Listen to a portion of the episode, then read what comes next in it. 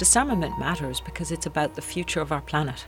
It's precisely when we're at our most vulnerable and our most polarized that we need rules of the game and that we can find ways to manage the risks that our tensions create.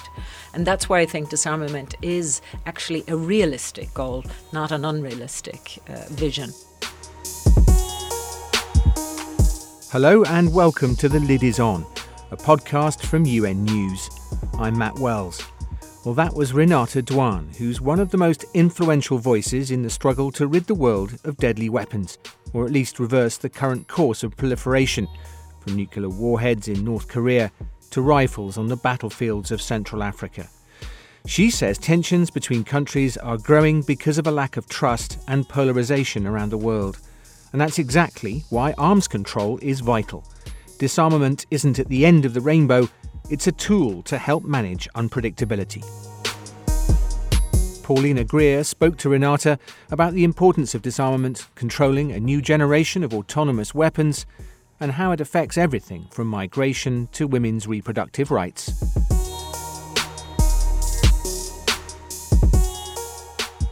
I'm with Renata Dwan. She's the head of the United Nations Institute for Disarmament Research. The institute is autonomous from the UN. It helps the international community prevent conflict and disarm.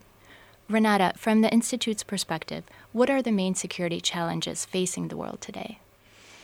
Hi, and good to be here with you. The first is, I think, a growing levels of tension between and among states about how to regulate order and governance in the international environment today. And with that polarization, with those tensions, and with that breakdown of trust and confidence, you're seeing states resort to a lot more measures of unilateral action, of arming themselves, of responding to each other's actions in, in escalatory or, or defensive or aggressive ways. And that is building an atmosphere of distrust and further tension. So I think we're seeing that tension increase over the what sort of international order and how it's structured and what are the rules and the games of that order really becoming a, a primary security challenge for us.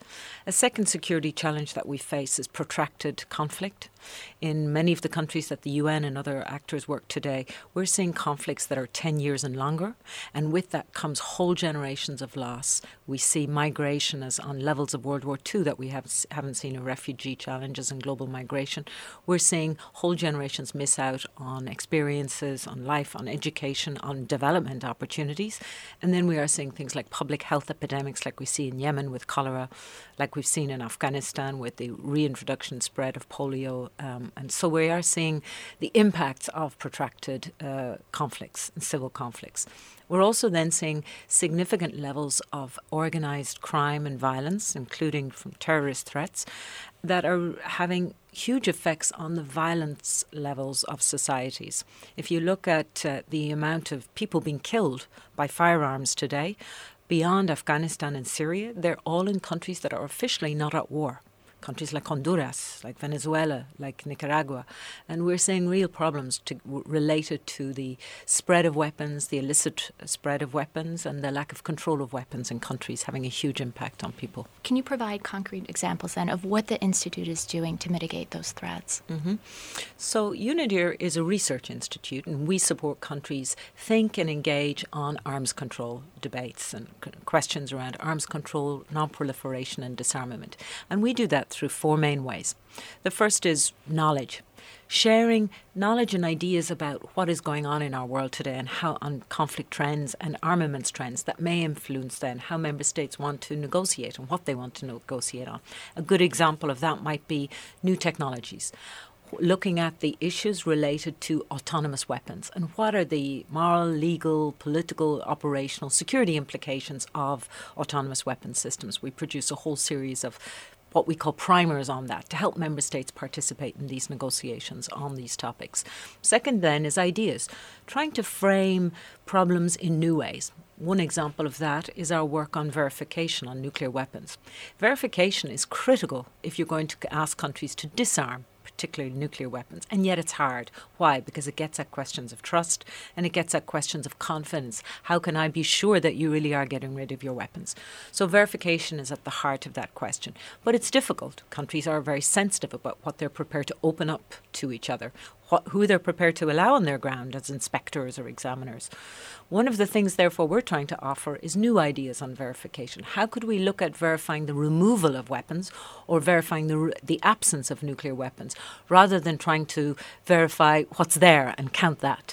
And these sorts of issues are going to be critical if we ever think, uh, as we progress towards potentially, as in the international community looks at progress in the DPRK and how we might address issues around the Korean Peninsula. A third area is dialogue for many of the issues that we have to confront today in terms of security issues, they can't be addressed only by intergovernmental negotiations alone. We need to bring in voices and perspectives, whether that's from experts, whether in the new tech industry, it's the private sector, where many of these dual use technologies like 3D printing that have peaceful uses but also have significant potential for, for endangering security and for being a risk and a threat. And so, if we're going to have a discussion about these, we need these private sector actors, these scientists in the room. We need to find ways to engage. Or if we look at gender responsive disarmament in women, we need to have the voices of civil society. We need to have the perspectives of people on the ground grappling with violence today.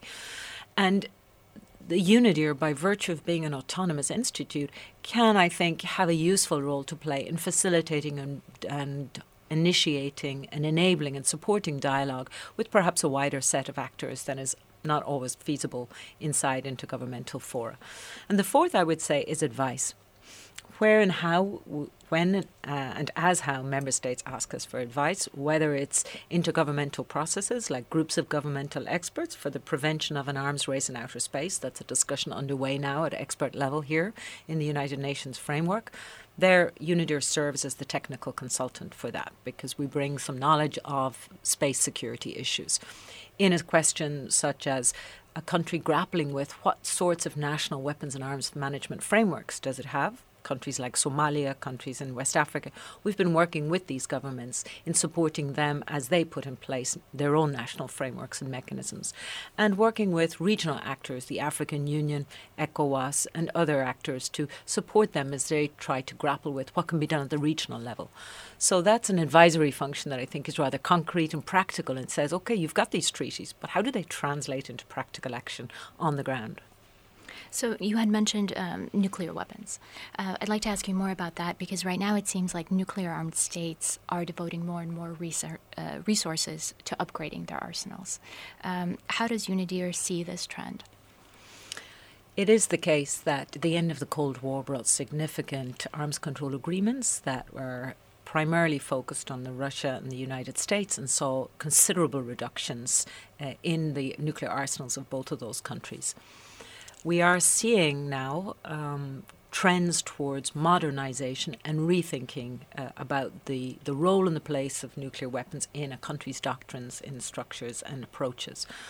And obviously, we have to acknowledge that the trends I mentioned of polarization and insecurity and volatility and risk are underlying causes for member states looking at their nuclear arsenals in new ways.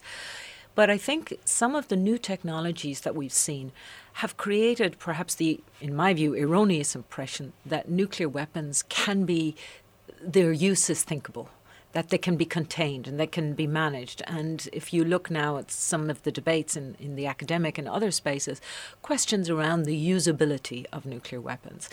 I think the Secretary General's agenda for disarmament that he launched in May this year is really seeking an appeal to say we need to reassert and reinforce the norm that a nuclear war could never be won and must never be fought. This was one of the key agreements uh, that emerged out of the end of the Cold War uh, during the period of time of the 1980s. So, how can we assert that norm? And that requires the, those countries with nuclear uh, weapons to take that step in, in being the first to declare that non use norm and indeed the norm of non testing. And of course, we have the Comprehensive Test Ban Treaty Organization and a Comprehensive Test Ban Framework to prevent nuclear testing. But we also need to look at proliferation And we do see the risks of proliferation. They've been discussed in the Korean Peninsula, where we do see the, the DPRK possessing nuclear weapons, and in other parts of the world. How do we address the proliferation of nuclear weapons? We have to work hard as an international community to maintain the norm that nuclear weapons does not give certain specific advantages, whether political, whether symbolic, whether operational, and to withdraw and further diminish the incentives for countries to seek to obtain nuclear weapons. Uh, we're speaking right now amid the UN's Disarmament Week, um, the goal of which is to get people to better understand disarmament issues. Why should people care about disarmament right now? Well, I think it's interesting that when you look at ICAN, the organization that won the Nobel Peace Prize last year, all of their members were under 35. And when you look at the banning of landmines and when you think of the banning of cluster munitions and the progress that has been made to remove these weapons that really have a devastating impact on people's lives, not just during conflict, but for decades afterwards, they have been driven um, and advocated for by civil society organizations. So I like to say that disarmament is too important to be left to experts. It really is a critical issue that young people and in particular civil society actors have a have a, a, a vital role to play in.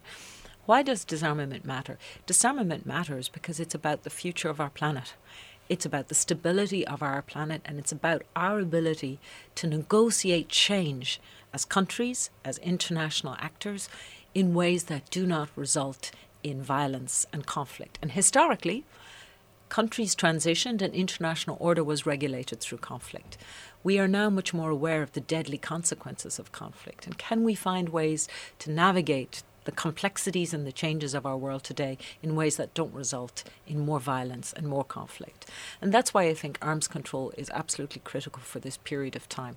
Arms control is not a tool for a happy time. It's not, disarmament is not something that is at the end of the rainbow. It's actually a mechanism and a tool to help us manage unpredictability. It's precisely when we're at our most vulnerable and our most polarized that we need rules of the game and that we can find ways to manage the risks that our tensions create. And that's why I think disarmament is actually a realistic goal, not an unrealistic uh, vision. And I think for that, we need to encourage a reignition and a reinvigoration of interest and bu- public attention on arms control. And at times it's been there, particularly around the threat of nuclear weapons. But if we look at how most people die today, from conventional weapons and small arms and light weapons. And if we look at the perils as well as the promise of new weapons technologies, it's become more important than ever that societies and that people are engaged in discussion. If we look at the world of cyber threat and new technologies, it fundamentally is about the role of the citizen in a society and the role of people and communities. And so I think disarmament is something that has, has a more pertinence than ever today and is something that I very much hope we can get a more sustained global public conversation about. Lastly, I'd like to ask you about the role of women in disarmament. You had mentioned uh, including the voices of civil society, and you had mentioned specifically women, civil society. It seems that traditionally, more men than women are involved in, uh, in non-proliferation arms control. How can women be more involved? So, why, first of all, should women be involved in disarmament? Women should be involved in disarmament because women are half the world, to, to use a quote uh, but it's also important that women are involved around the table because women bring perspectives that address the specific and concrete uh, dimensions of weapons and what, how they impact women. Uh, a gender responsive disarmament approach is one that says, where does this arms control issue or challenge affect not just women, but youth, girls, boys? And it allows us to think about a differentiated approach that doesn't see us all as unmutable human beings, but recognizes that we have different needs and different threats. A gendered responsive approach to disarmament recognizes that the particular threat that nuclear weapons has for women on reproductive and other di- dimensions. Chemical weapons, too, brings particular threats to women of reproductive age and indeed to children. And we've seen this already in Syria on countless occasions.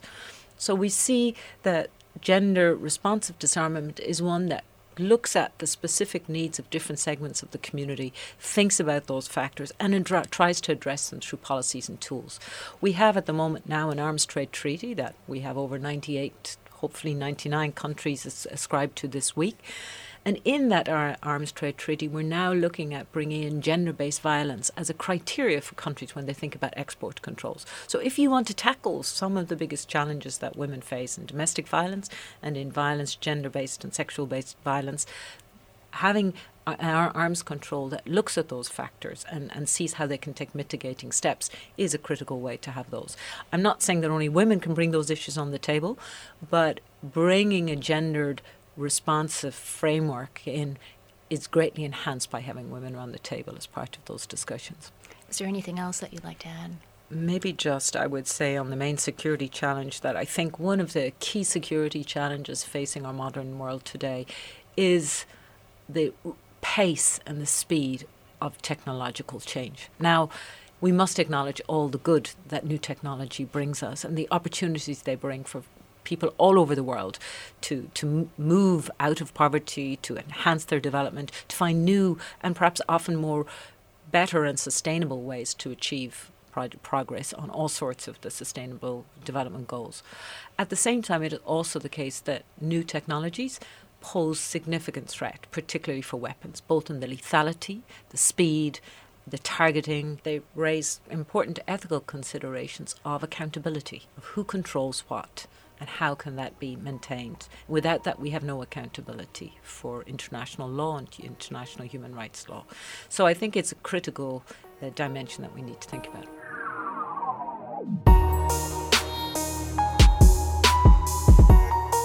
Well, that was Renata Dwan, Director of the United Nations Institute for Disarmament Research, speaking to Paulina Greer of UN News for this edition of our Lid Is On podcast.